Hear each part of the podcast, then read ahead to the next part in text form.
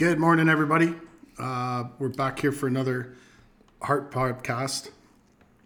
And I have Jessica visiting me today. We are going to talk about the family aspect of transplant, and we're going to get into some of the deep questions and deep answers. This is going to be a series. So we're going to do a few of these. One of the things that's been brought up to me several times is about what people can expect coming into transplant. So that's exactly what we're going to try and get into today. I'd like to thank T&M Electric. I'd like to thank um, my donor. I'd like to send a special shout out to Ali Neff and uh, thank her for all her great work while she was here. And I hope she enjoys the rest of her days in, in heaven. God bless her for being a, uh, a true inspiration. And Jessica will be here in a minute, and we will get into this conversation about family, kids, and some of the stresses and some of the rewards of heart transplant. Use this. Okay, I think we're good. Are we back on? Yeah. Okay. Sorry about that, everybody. Um, anyway, we're back. Okay. So we'd like to, you know, thank T&M Electric again. They they just got us a new set of headphones so we could have two people on here. And um, I think we closed off with uh, speaking about Ali and her family. And Shoot for the Vitals has got their tournament coming up. That's March 8th. And then we have Transplant Games February 28th. Uh, that weekend. And that is, yeah, the 28th, 29th, and March 1st. Um, so, like I said, I, am to try and get down there if I can. Uh, it sounds like a lot of fun and it's close to home. And one of these days, I just got to make it to one of these Olympics. Okay, so let's get into this. So, one of the things that has come up, um, I was down visiting a buddy of mine in Toronto, and we were talking. He's had a heart transplant, and he had a he had a stroke, so wasn't able to drive. So we, um, something to do with the control on his left side, something to do with his vision and his in his one eye won't allow him to to drive or whatever. I don't know for whatever reason.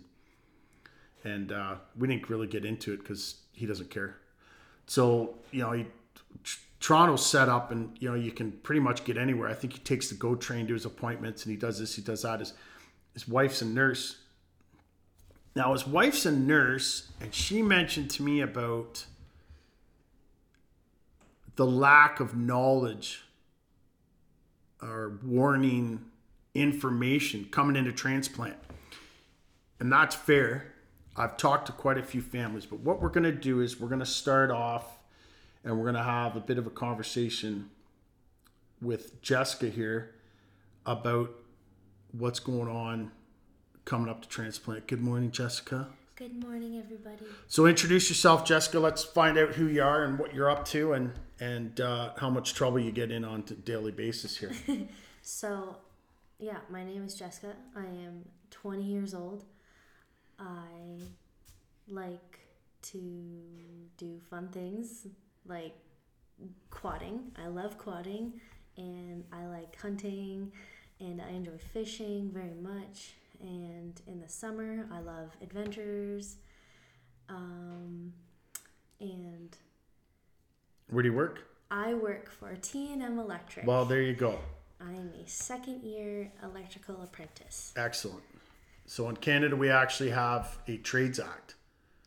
So our apprentices, um, I'm a master electrician, and it's I just need that title in order to own the business and run the business and take out permits. Jessica, in order to register an apprentice with a company in Alberta and Ontario, you have to have a master electrician working for you. So I'm the master electrician. Jessica is going to complete, I don't know, how many hours?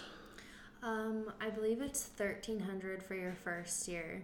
And then I think it's the same for second year. And then I'm pretty sure. She has no idea what she's talking about right I'm pretty sure for um, third and fourth, it goes up to like 1500 or something like oh, that. Oh, okay. So I think Ontario used to be 9,500 hours. I think it's 6,500 hours out here. Um, but they have more multi trade. So you have uh, actual electrical. You have actual instrumentation. You have they have all sorts of different technicians and stuff like that. Um, whereas yeah, Ontario, has their own specific category. It's Yeah. not mashed up like it is. yeah, Ontario, you know, I mean, it's we're kind of instrumentation, electrical type of thing. So anyway, enough of we're beating a dead horse on that one. um, and how old were you when um, I was? I I think when things got serious with the well, yeah, when things got serious about the transplant, we'll talk about the congestive heart failure stuff later because that's a that's a whole nother six episodes with all the stuff that we were up to with the transplant after. So, um, or before transplant. So, how old were you then? That was six years ago. So you would have been fourteen. I think I was 12 or 13 because we had just come back from BC and I was only 13 or so at that time because I was still, Well, it's 2014. It's 2020 now, and you're 20. You're going on 21 though. I wasn't even in grade 9 yet though when you, You just turned 20. yeah, So yeah, 13. yeah, Yeah. Yeah. There you go. 13 it is. That's what we're going to go with. yeah. Because through the year of grade 9 was when I was, when you got sick and I was dealing with that. Yeah. Yeah. When I was listed, I was sick before that. When I was actually in the hospital, listed, unlisted, listed, unlisted for transplant.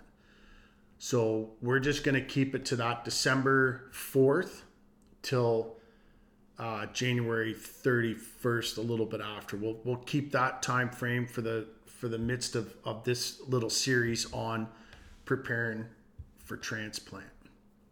So, um, one of the things I think that we should discuss here is Jessica and I have been um, actively involved in sporting events before transplant, during transplant, after transplant. Okay. Um, ringette, soccer. What else did we do? Field hockey, kind of. Field hockey, and then Yeah. just anything I was doing for school. Yeah. Um, A lot of truck time. yeah.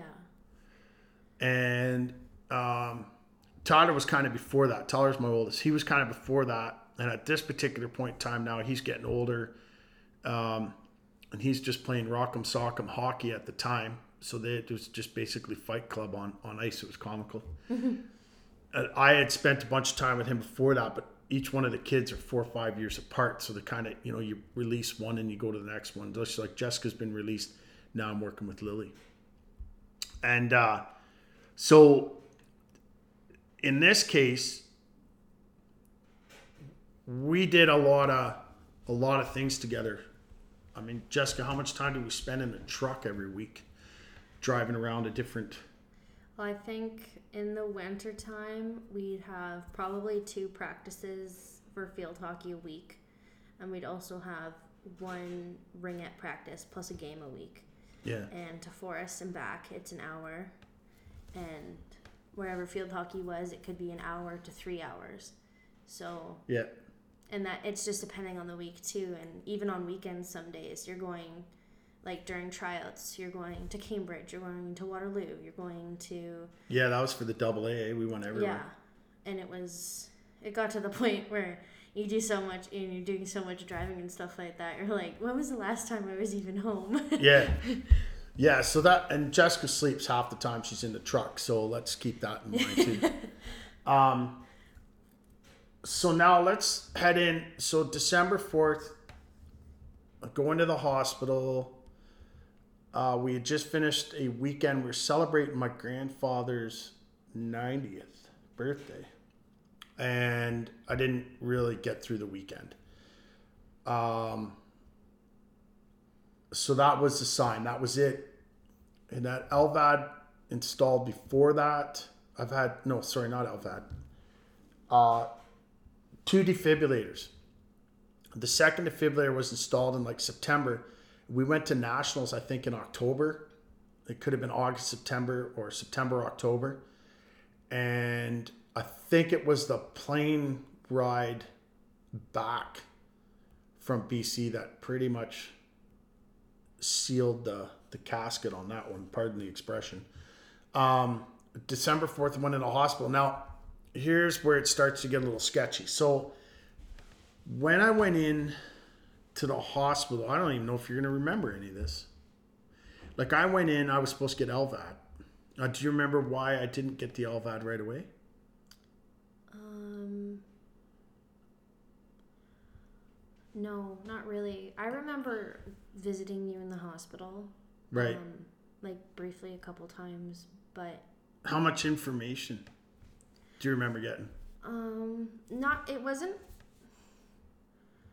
Mom never said to us like, "Hey, this is exactly what's going on with Dad," and you as well were never like, "Hey, this is exactly what's going on." It was like, It was designed that way, Yeah. folks. By the it, way, it because was more so. yeah, I'm not feeling very good and we have to get these things done so I can feel better and it's going to take this amount of time. yeah, And then it would be, but don't worry about me. Keep doing what you're doing like make sure you make it to school and you know make it to your practices and stuff like that. It was never like you never you guys never made it seem like it was more than it was. You always made it seem like it kind of like when someone's like, "Oh, like I just have a cold, like don't worry about me." That's what you guys made it seem like to us. So I don't think I was I understood just how bad it really was. right, But I like I knew that you had to move slow cuz you had to catch your breath and stuff like that yeah, and I knew that we had our diet restrictions, so we always ate where you needed to go, yeah, and it kind. of, But I was so used to it by that point that I didn't care at all. Like I knew the places we go to eat. I knew the what speed we walked. I knew that sometimes if we're going up the stairs, you know, let me carry your bag and I'll meet you at the top, kind of thing. yeah, yeah. That's there's a lot of there's a lot of sacrifices, folks, that you're gonna find you're gonna make, um, and I think that develops into the stress of you know depending on what your lead up time is to transplant that that's a definite development of stress because all of a sudden now the person gets a transplant and then it's a whole new can of whoop ass basically is what happens after. So um let's try and go back. Let's try and pick through your memory here a bit. Now this could be a little on and off here a little bit so um, bear with us. I mean this is a like i said this is a transplant podcast. This is what where i'm trying to do is is get families to understand what's going on here. So bear with us a bit as we kind of go back and forth and and and try and figure out certain things. But um, so do you remember seeing me in hospital? Let's say after I got LVAD, first operation, Yeah. and what was that like? Um, I think at the time, looking at you, okay, so dad had a surgery, you know, he's gonna be a little bit different. Did you know what the surgery was? You, you only ever called it LVAD. You said I got LVAD put in or Right. stuff like that. You and I, you probably a couple times did explain it to me just so I'd understand, but I, I don't really remember. Right. It was a really long time ago. Yeah. But- and we kept him in the dark, folks, in a lot of cases. There was a lot of visits that were postponed or changed or transferred just because of um, issues. Yeah. Lots of issues. Anyway, carry on. So, um, what did what did they tell? Like, what did anybody tell you about what LVAD was? Um, like we never had doctors or nurses explain to us what was going on. We never ever talked to them, so it wasn't Right. like you're not getting like an educational response at like the age of ten or twelve when your dad goes in for surgery. It was No. more so mom saying to us, um, "Don't worry, guys. Like you're gonna go hang out at um, your auntie's house and you'll chill there for a while, and we're gonna do this." But dad's gonna be fine. Don't even worry about it. He's gonna be good. It's just gonna be a quick thing. And even you would say, it's not it's not a big deal. Like it, there, it's really easy to do. Um, like you don't have to worry about it at all. Is Yeah. pretty much what you would say to us each time that you had to go in to get something done. Yeah, yeah, and and again, that was designed that way from from the beginning because some of the stuff that what was supposed to be a pretty easy trek at the beginning actually turned out to be um, nobody's fault, but what actually turned out to be false. We were going to have a, a a heck of a ride, and we wanted to keep it as as simple as possible. Now, let's move. Let's move ahead a little bit. So I have the LVAD. Um, as you guys, I'm sure you guys knew, I was trying to get out of hospital as quickly as possible. Um, you had some field hockey national practice stuff coming up and and that sort of thing, and uh, it was going to be in Toronto. I think when you first got your LVAD as well, we were gonna go see Mama. Um, I think yeah, I think right when you first got your LVAD. Mama had passed away by the time I was in LVAD. Are you sure? Oh yeah, yeah. Okay. was Well, I, I remember you being sick and us trying to go visit, and you were. That's when your like your diet and stuff changed. That's like briefly in my. It's kind of Yeah, mixed up, but I'm trying my best to. No, no, that's cool. That's congestive heart failure, and that see, see, that's another thing. When when you're laying in the bed, you tend to remember most of this stuff, and then my wife remembers a lot more, and then she'll fill me in on certain things. But when it comes to the kids, there's certain things that they remember, and I think that's where it becomes important to. Um, I, I think if they were the same age and I had to do it again, I don't think I'd change anything um, because I, I think that there was a lot of stuff going on when it came to my transplant. They just didn't need to know. But what Jessica was talking about there was when I first went into the hospital with congestive heart failure, my mom had who had had melanoma. I'm going to say for six years. I don't remember exactly. Had melanoma cancer. Her cancer was getting the better of her, and um, she I we had we were visiting my mom in the hospital. Now my mom died in May- fourth, two thousand nine. I think, two thousand nine, two thousand ten, give or take. Um, it's eleven. It's about eleven years ago. So yeah, two thousand and nine. Um, she died in May, and that's where the kids. I mean, they kind of put the two things together because then there was a, a four and a half year transition from congestive heart failure to the requirement of a heart transplant. Okay, so um, I had LVAD, LVAD plugged, which all of a sudden put me back into CVICU, and you guys started visiting again. Do you remember anything about that? Yeah, I remember a couple times when we came to visit. Um, there was actually one time I was sitting on next to your bed, and I actually fell asleep with my head on your bed while I was sitting in the chair. And I woke up, and my neck has never been so sore in my life. Right. but I was like, oh, it was worth it. Like I got to take a quick nap with Dad. Um, because you weren't really moving around at that point. I don't remember going for walks or anything like we did in um in Toronto. No, and and LVAD. wh- After I had the heart attacks at the LVAD, that's when everything started seriously going downhill. So, um, when we were looking at that particular part of time, there's a pretty short period of time there, about six days. I'm thinking five or six days, maybe seven days between me having the heart attacks. Now the kids weren't there when I had the heart attacks, and I don't think that they were there for a bit longer because I'm pretty sure that everybody was back in our hometown. I So we were there right before though. yeah, I remember would have been there before because I was planning on getting out. So I think you guys came and visited. I had just got off the phone with, but anyway, let's. I digress on that. Let's. We'll try and stay on topic for once with me. Um, now I remember. Okay. You guys came in uh, Christmas Eve, and do you remember anything about Christmas Eve or Christmas Day? Um, I remember on Christmas Eve, or maybe it was even the 23rd. Um, we were all sitting at the dinner table and we were, and it might have just been Tyler and I and then our cousins Yeah. sitting down. So this is Christmas Eve. Yeah.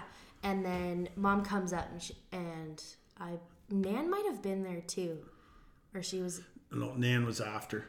okay, yeah. Yeah. So mom says to us, um, Nan have- is is my wife's mom. yeah. So that's Nan. Um, Mama is my mom, but my mom's passed. Nan is still here. Okay, sorry. Yeah. Um, mom comes into the dining room and she says, "I have to go right now." Like, dad. So I I don't remember exactly what she said, but something had happened with dad. She needed to go right then, and we had to stay at the house just because it was an emergency. And so in my head, I'm like, "Oh no, you got to be kidding me! Like, not not now. It cannot be now because we." I I made you that um, board for Christmas with all the pictures on it, and I was Oh, yeah. so excited to give Yeah. it to you.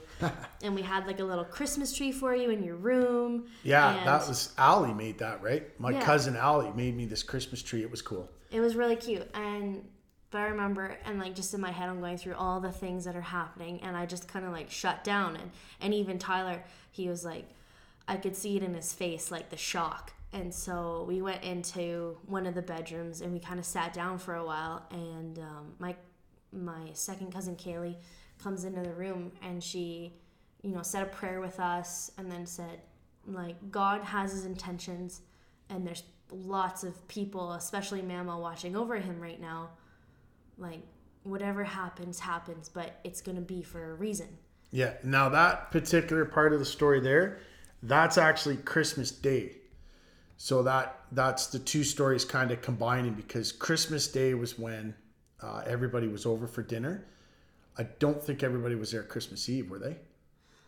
Um, Because mom was- had to leave during the- Christmas dinner. yeah, it was on the 24th or the 25th, but um, Kaylee is Kaylee is one of my uh, Kay, obviously is my first cousin, but Kaylee received a bunch. Uh, uh, that was my mom's goddaughter, and that was really important to my mom. My mom had a lot of faith, a lot of faith, and um,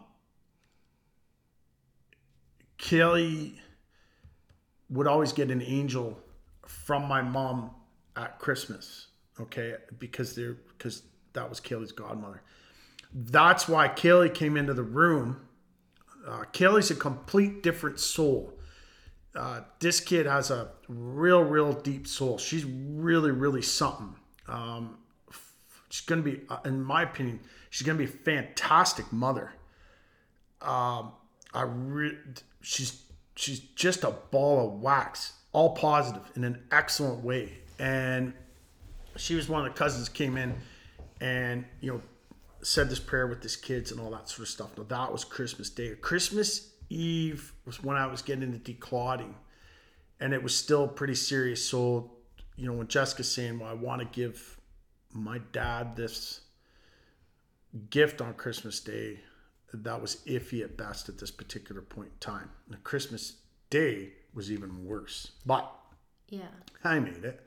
So okay, yeah. So keep sorry. I'm just trying to keep everything straight for everybody out there. Keep talking. I, Yeah, and yeah, so because I I don't remember everything um a hundred percent. Like I'm doing my best to kind of put the memories together. I think that in the time I was very um like stressed out almost as someone who's young and doesn't know what's going on with their parents and there's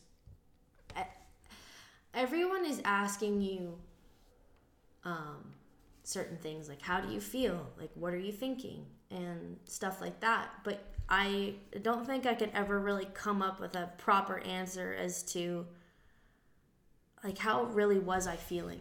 And i think um, even kaylee coming in that day i think that lifted a really big weight off of me. I felt much much better afterwards even though there was still a lot of bad stuff going on. I knew that you know there's some there was people watching over you and if something happened then that's the intentions of Jesus and that's just what's going to happen. And I think she kind of put that into perspective for me and it, it, it helped me feel better knowing that as well. And yeah, but I think I think sometimes when I'm thinking of these events and I try and piece them together, in my head I was stressed out and sometimes when you get stressed um, it can like mess up your memories and it it makes certain things disappear and I think that's kind of what happened because I'll remember really intricate details about what happened and then I'll be missing a really long period of stuff and then I'll have um, a couple events later on and I'm like how do I not remember that? Yeah and I just want to point out that that's a common issue with other parents that I've talked to in regards to their kids that the kids are remembering certain things. If we get Tyler on here, he's gonna he's gonna talk about remembering completely different things than what Jessica's remembering. And then at points you get them and they're they're talking together about this and they're talking about that and they start to be able to string those events together. And like Lily, for the most part, I don't know if she remembers anything really to do with it. She's brought up a few things about it uh, only in the past couple years as she kind of grows older, I guess, and maybe starts to accept it a bit or whatever. Um, I, not that it needs accepting, I guess, but as moving forward, where she's starting to recall different things, but you know, it. So Christmas Day, you guys came in, you gave me that I got a great gift from Jessica. I got great gifts from everybody, but Jessica's the one on, so that's what I'm going to talk about when it comes to the gifts. So the great, I've got this great board with all these different pictures. It was an awesome collage. No idea where it went, which yeah, is a real it, bummer. It just it absolutely disappeared. disappeared. Um, it just went into La La Land. And if you saw, I mean, my room with BiVAD and everything was jammed there was no room for anything because I was in one of the small rooms and then I got moved to one of the bigger rooms. So there was a lot of of uh, craziness there, and and I mean, obviously got misplaced. I don't remember it. There are days, you know, spanned together that I don't remember anything. Um, I did though um, last year or the year before. I replaced it with a photo album instead. Yeah, which is cool, and I've got that. It's just up on my thing where where actually I've got some good photos since I, I need to put in there. Mm-hmm. Um, now that brings up a kind of a an interesting point when we're talking about this because what I want everybody to try and remember here for a minute when I woke up out of these surgeries, I literally woke up a few hours after my surgery in some cases, my surgeons were putting me back to sleep because I was waking up so quickly. Now, that's a complete different case than when you have a parent who's three, four, five, six, two weeks, and they still haven't woken up yet. And I've talked to a couple of people about that, and that can be very, very daunting on the kids because they are not seeing their parent move or blink or anything. They're just comatose healing. So that's another aspect of this because again, I was young. I was 40 when I had my transplant, and I was, you know, 40 when I had all these different operations. So I was up quick. I mean, I was talking to these guys a day after these operations. That makes a big difference. Oh, yeah, look, see, dad's okay. He's up, his eyes are open. So we need to take that into consideration too. And I think where this becomes important is when we went into the operations, when we went into the hospital on December 4th, basically we told the kids I was going to get an LVAD. I needed LVAD to bridge the transplant and I was going to have this LVAD for three or four months, and they were going to see how the pressures were, and then they were going to put me back on the transplant list. That's where we left the kids, and that's the information that we gave the kids. And at that particular point in time, that was more than enough. Now, all of a sudden, less than a month later, uh, dad's laying in bed with machines attached to him where technically by rights, you know, he's not going to get out of bed. I did. I started walking around. We started getting active again. Um, I think it's important as patients that we try and, and lead, set a good example for our, our wife and kids, let them know that we're fighting. I, I get it. If you can't, you can't. But in my case, that was, I tried to make that a priority. There were other times, you know what? Yeah, when I was a little selfish and, and, and I, I let, I let it get to me. Um, and my wife took the brunt of that. Uh, but she's a, she's a true Fushnik for sure. She's tough. So, um, so after the BiVAD, do you remember anything after BiVAD? Um, Coming in and see me? That's where the tubes come out. Out of my stomach, yeah.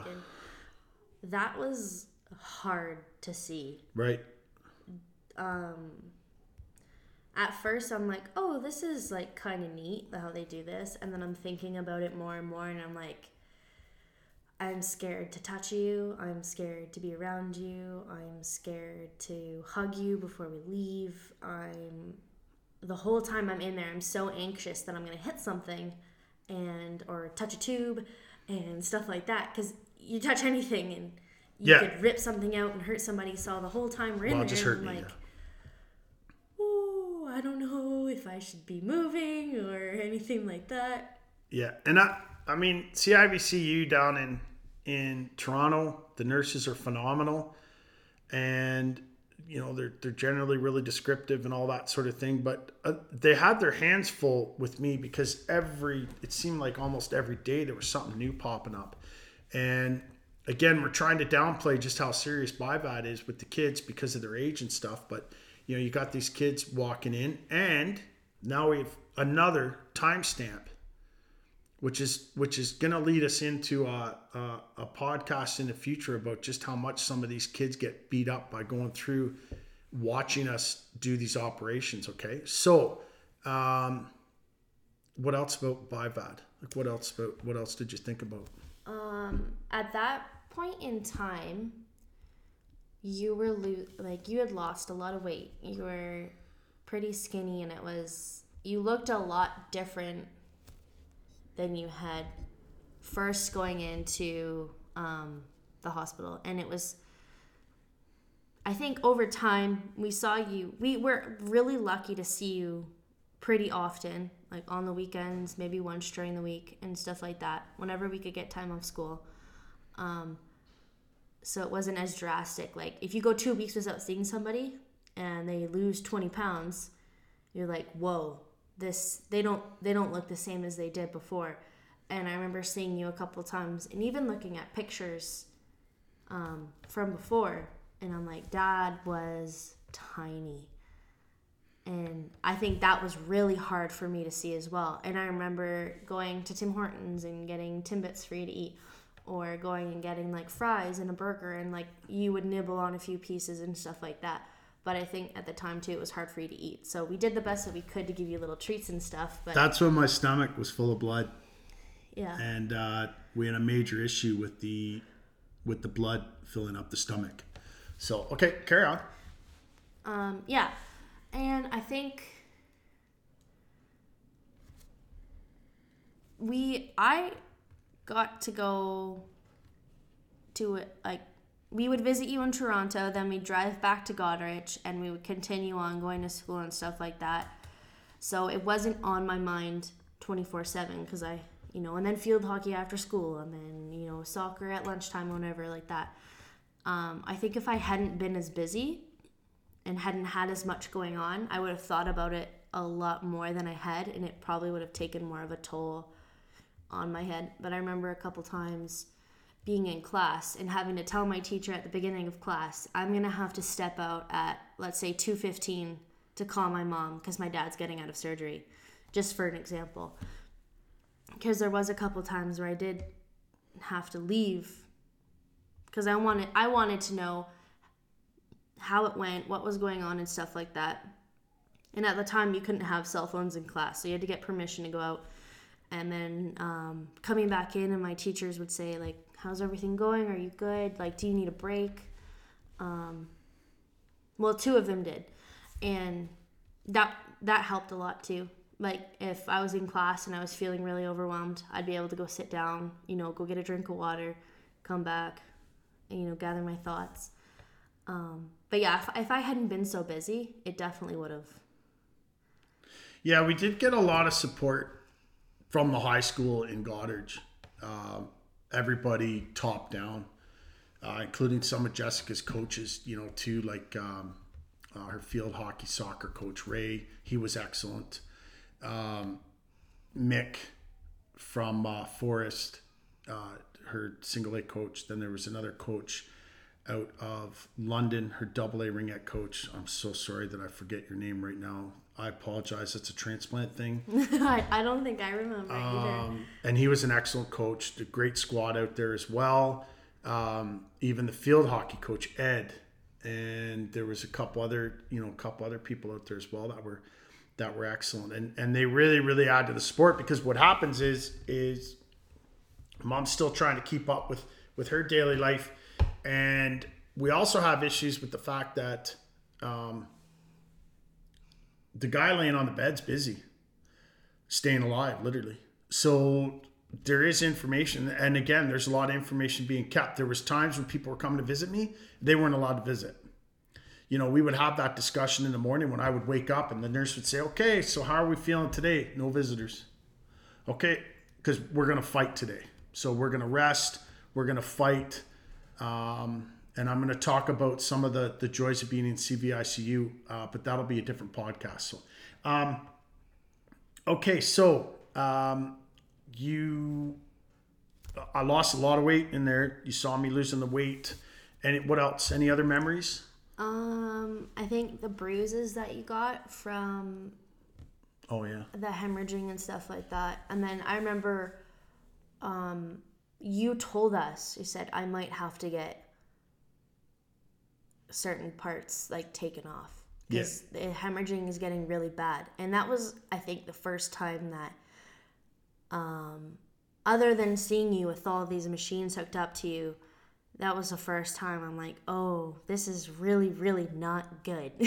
Because I'm like, dad's gonna have to get his whole arm taken off, or he's gonna have to. And I think, too, the worst things are playing through my mind. And I'm like, what?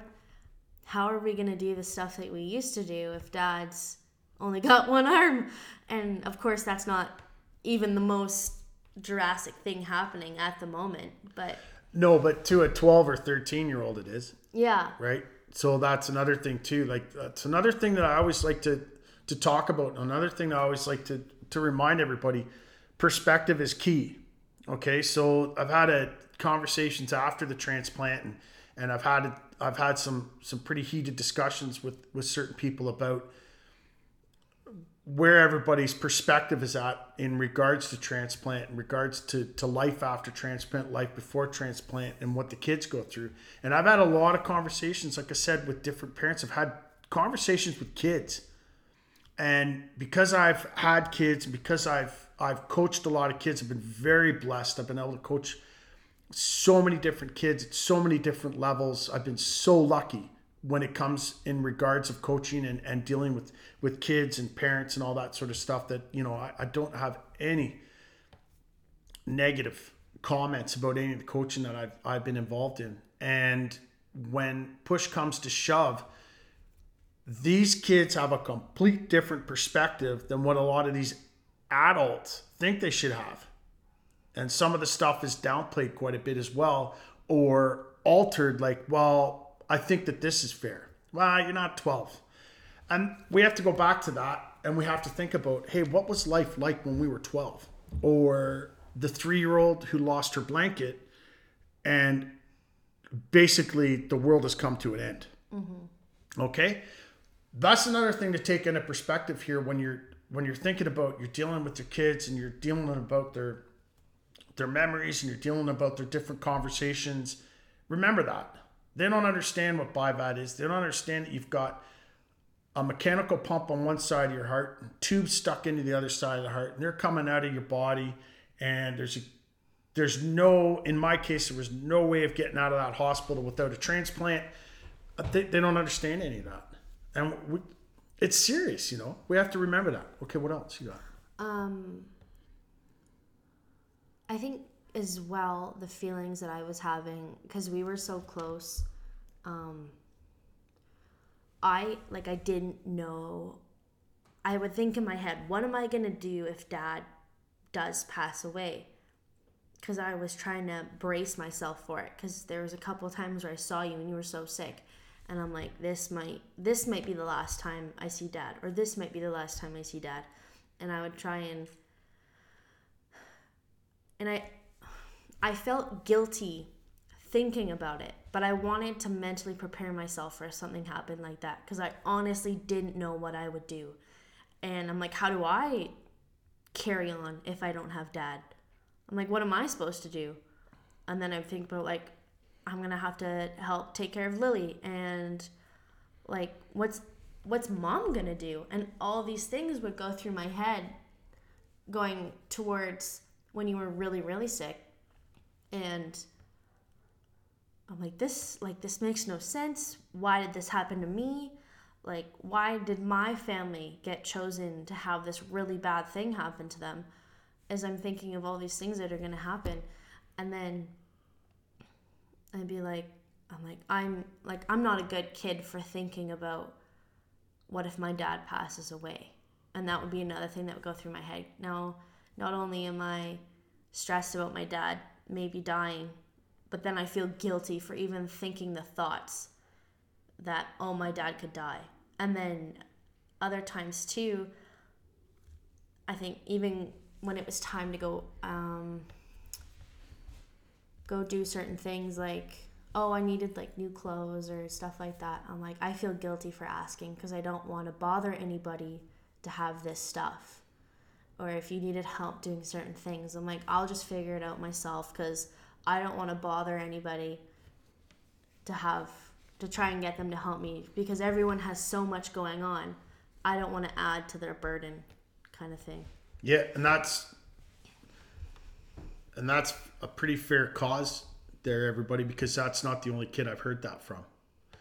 And you know, um, I met a fella roughly my age and his 18 year old daughter asked me. I was lucky enough to visit this guy before he went in for his transplant. She literally asked me hey do you actually think my dad's going to live through this operation? I said yeah. And think of the success rate of getting through the operation i think it's up at 97% it's not making through the operation it's the the year after that's the hard part for the most part um, and in some cases, it's two years after, you know, you, you look at certain friends of ours. But there's a lot of stress and a lot of pressure because these kids, th- these kids, nobody teaches these kids how to deal with. Uh, oh, hey, by the way, there's a, and let's put this into perspective. I did not stand a very good chance of getting out of the hospital. And there's still conversations that I have with people to this day. Like my dad, for instance, who never really comprehended the fact of how sick I was. Um, and and I, I mean, I've downplayed it myself. I've had nurses say to me, "No, no, sunshine, listen, you were this sick," and and I don't even know if I still accept that to this day. So it's hard for the patient to explain anything to the kid when the kid or when the patient isn't accepting of the fact either, which worked out pretty good in this case because I'm pretty sure that's what got me through it. Yeah. Um, now, you know, there's after. After's, you know, dad gets home, mom gets home, auntie gets home, grandpa gets home, whatever it is. And, you know, yeah, they've made it. But I'm so I'm wondering, like I know it's a long time ago, but I'm wondering, like, what if somebody said to you, "Hey, let's let's sit down and let's talk about what could possibly happen because there is a chance that your father may not make it through, is that you know? I mean, is that something that we talk to our kids about? Is that something that we want to bring up to our kids? I have no idea. Do you remember? I I remember um, saying to mom like, "Is there somebody that we can talk to? Like, can we talk to somebody?" like a therapist or something like that. And at the time, I didn't even fully understand what a job of a therapist was, like what they can do for you, what um, coping mechanisms they can provide, and stuff like that. I understand more now because I've read about it and stuff like that. But um, there was never anything there for us to kind of like readily access. They never said, oh, if you go, um, it would have been nice if they had an area where you could go sit down and talk to somebody during those times. Because even um, when we found out that you got your transplant, I couldn't even contain my thoughts for the entire three hour drive to Toronto. It, it felt like it was 25 minutes that's I got the news. They were actually on their way, and um, they were on their way to visit, and I think it was another storm. And oh yeah, we were driving through an awful snowstorm. Yeah, which was every time they came down. Okay, just to throw that out there. And mom usually driving through snowstorms, mom did not like it, and she would, you know, guys, I'm kind of a little bit uncomfortable right now. Like we might have to do this. Mom did not say a thing the whole ride other than dad's gonna get a heart, dad's gonna get a heart, or stuff like that. Like it was not, I could not think of one negative thought the entire time. It was like, like, thank you, God, for giving us this gift. Like, there's literally nothing in the world right now that could make me any happier than dad coming home and then we get there we get to i'm pretty sure we got to see you yeah oh yeah yeah yeah because not only that but i was lucky enough i had my aunt anne and then i had gord Allie came from out of nowhere i'm not sure where Allie came from um and Allie's another another one she's just uh, just a little ball of bliss um she there's I don't know there's a whole bunch of positive things I could say about her, but we don't have enough time. And um, yeah, Gord was there. Um, Lynn was there, of course. Lynn and Gord being there is a whole complete different story about how that worked. That they happened to show up the one day that I found out I was getting my heart. yeah. Anne was there, my aunt Anne, who was um, deserves a, a, a podcast all on her own. Um, with the amount of help and support and everything that I received from from Aunt Anne, um, and you know I had been up late, and I had actually said to my wife that morning because I had been up all night. The guy beside me in the room next to me had been freaking out all night. The doors were open. I didn't sleep. I was beat up, and then all of a sudden, oh, we have a heart and four hearts had already gone by, but I was taken off the list because I was so sick. So you can imagine the thoughts because my wife knew more than I did. Mm-hmm. Yeah, and, and, I, I remember um, mom saying to us, because I said to her, I'm like, I want to stay, I want to be here when dad gets out. And mom says, No, you're going back to the house and you're to hang out, and I'll stay here. And I remember thinking the whole time, I'm like, I hope mom's not lonely. I hope mom, you know, has like a book to read or something like that. Like, I hope she's not, um, or like she has a comfy place to sleep and stuff like that. And then as well, I'm like, oh, I cannot wait to see dad. I can't wait to see him stand up with his new heart. I can't wait to, you know, do this stuff with him.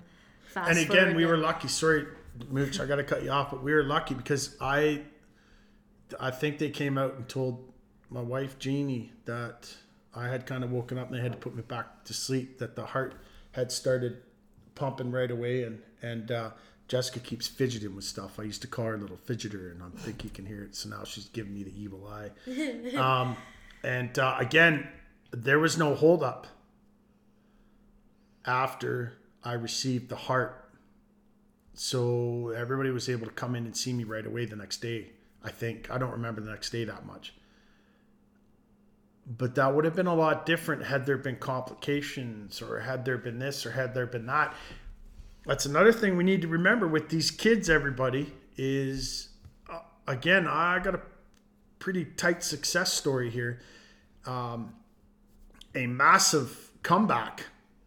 You know, if, if as far as you look at as at comebacks go, whereas there are a lot of kids out there that have waited weeks for their parents to come out of transplant or their loved one to come out of transplant.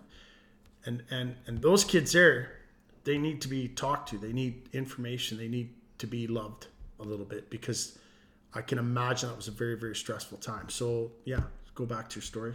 Yeah, and I was gonna say like a funny thing, like fast forward uh, two or not like however many weeks later, and I, I uh, smoked dad right in the chest with a, oh. a soccer ball as we're warming up for ringette. And I remember I'm standing there, I'm like, I just killed dad. Yeah. And I'm crying. and I'm like having a nervous breakdown. I'm like, he's going to die. yeah. Yeah. Um, yeah, that's funny. That's funny right there. But you were wearing a really big, fluffy Calvin Klein coat. And it was, uh, you're like, you like held your chest for a second. You're like, no, I'm okay. It's fine. I'm yeah. Yeah. yeah. Uh, a couple months later, I actually wiped out on the ice playing ringette with the kids. And uh, uh, my wife said she almost had a had an aneurysm when she saw me go down on the ice. Actually, I think everybody on the ice stopped. um, I got up and I'm like, I'm okay, I'm okay. Getting up, I think, was a little tough because my chest was a little raw. But um, yeah. Anything else? Um, not for this podcast. I don't think so. I think um, maybe for the next one we'll get into a little bit more like nitty gritty, like really the deep, dark down stuff that you feel as you're going through these things. Because I, I think that's something that doesn't get talked about a lot as um,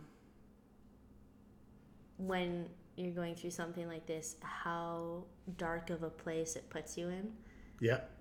And I think that needs to have some some light shit on it. Yeah. Because it's very um, cotton candy, like sugar coated, like, oh, this beautiful thing happened where this person got better.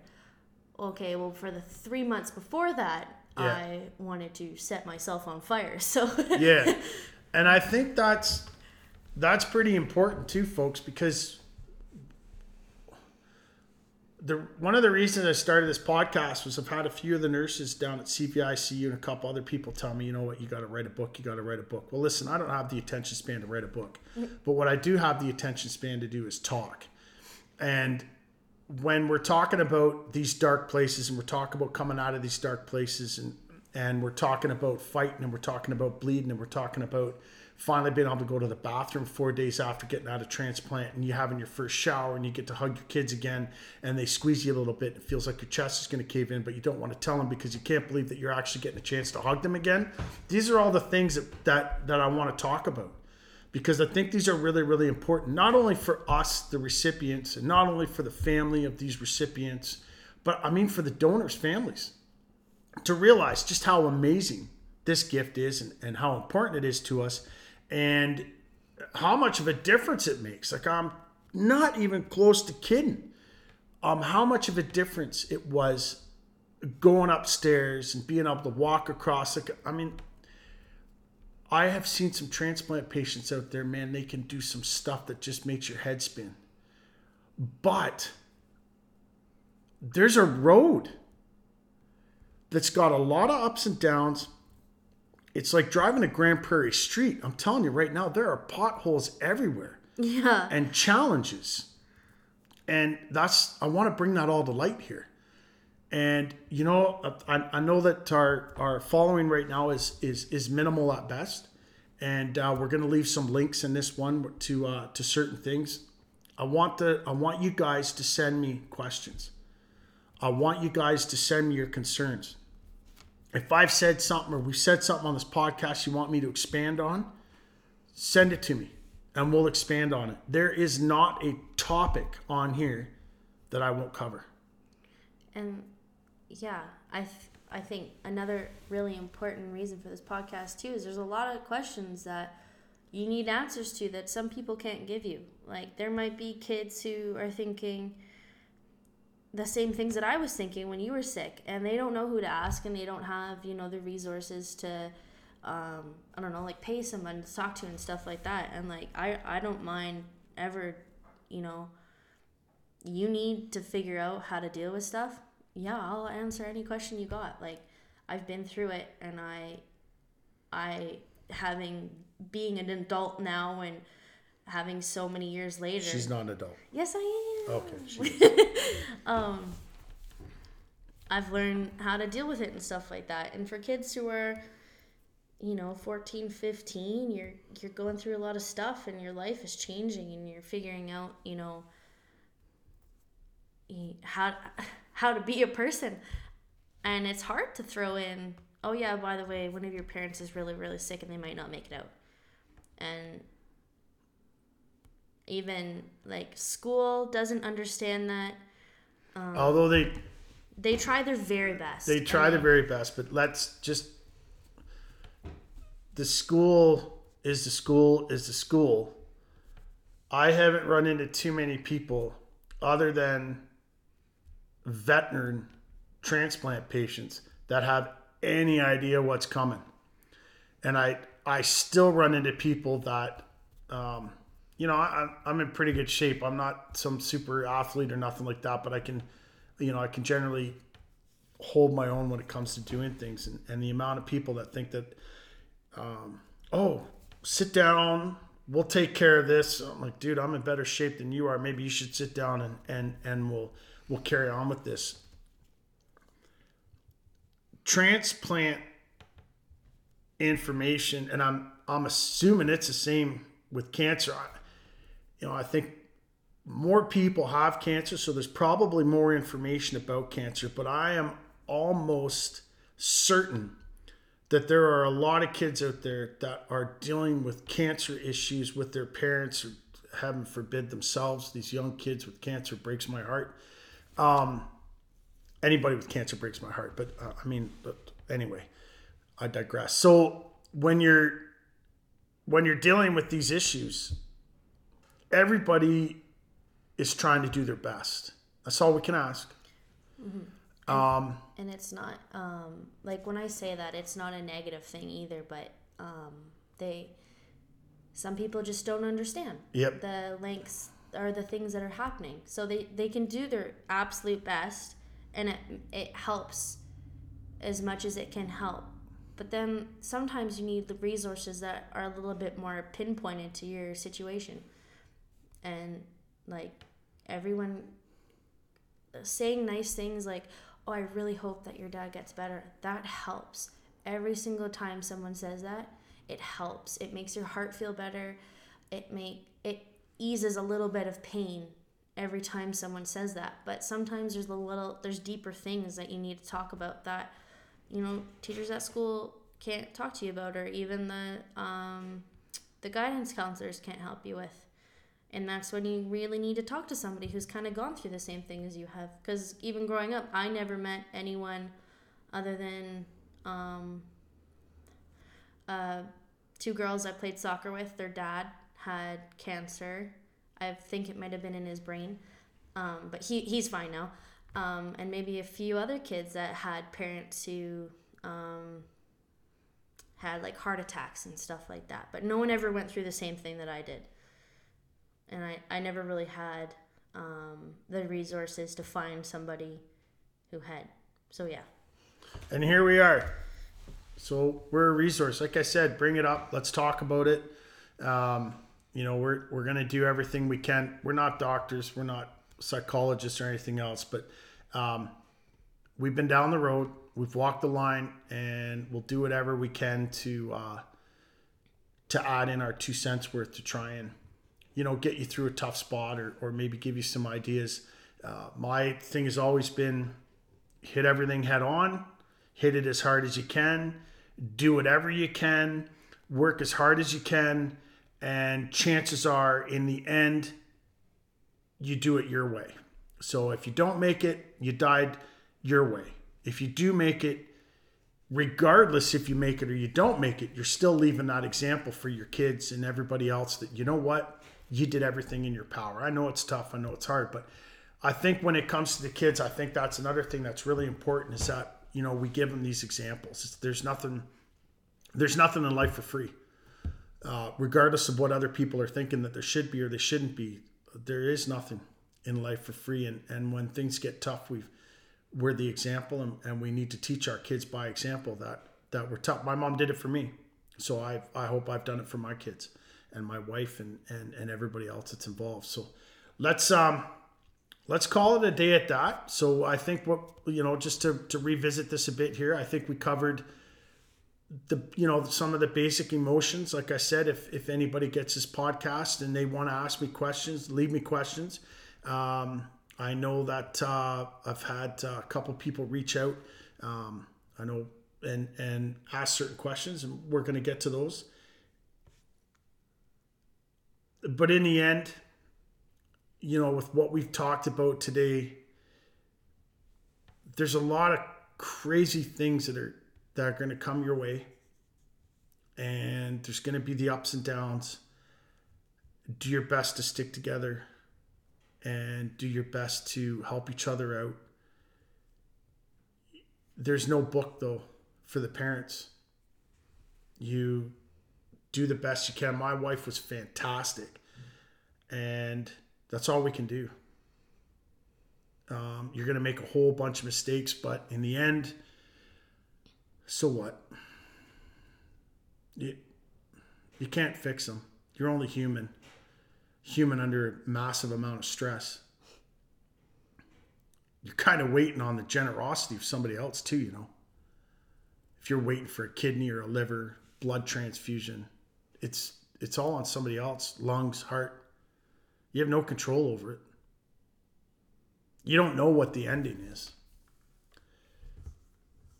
sometimes you gotta lie to your kids so be it none of them none of the little white lies we told them have come back to to bite us in the butt but it's what we had to do at the time you know we love you guys and uh Hope everyone has a very wonderful day and a really good weekend.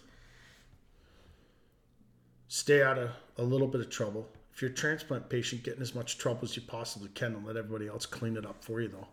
Eat some ice cream and think of me while you do it. yeah, nothing wrong with ice cream. let's get some exercise in today, everybody. Let's um, let's bust a hump. Let's let's get out there and let's get tired and let's get sweaty and let's uh, you know, do whatever we can. If you took two steps yesterday, here's your two and a half or three steps today. If you squatted 400 pounds yesterday, here's the squat and 402 pounds.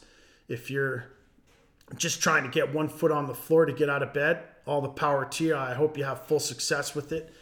And, um, you know, you're, you're a miracle walking. don't forget that. No matter where you are, no matter what you're doing, how far you've progressed. Maybe you've digressed. Maybe you're you're still the same. It doesn't matter. You're still a miracle. So keep going. Keep doing what you're doing. Challenge yourself. You're battling with yourself. You know your your donor's going to help you. We're going to help you. Everybody's going to help you. And uh, God bless you. And, and thanks so much for for joining us today. Have a great day.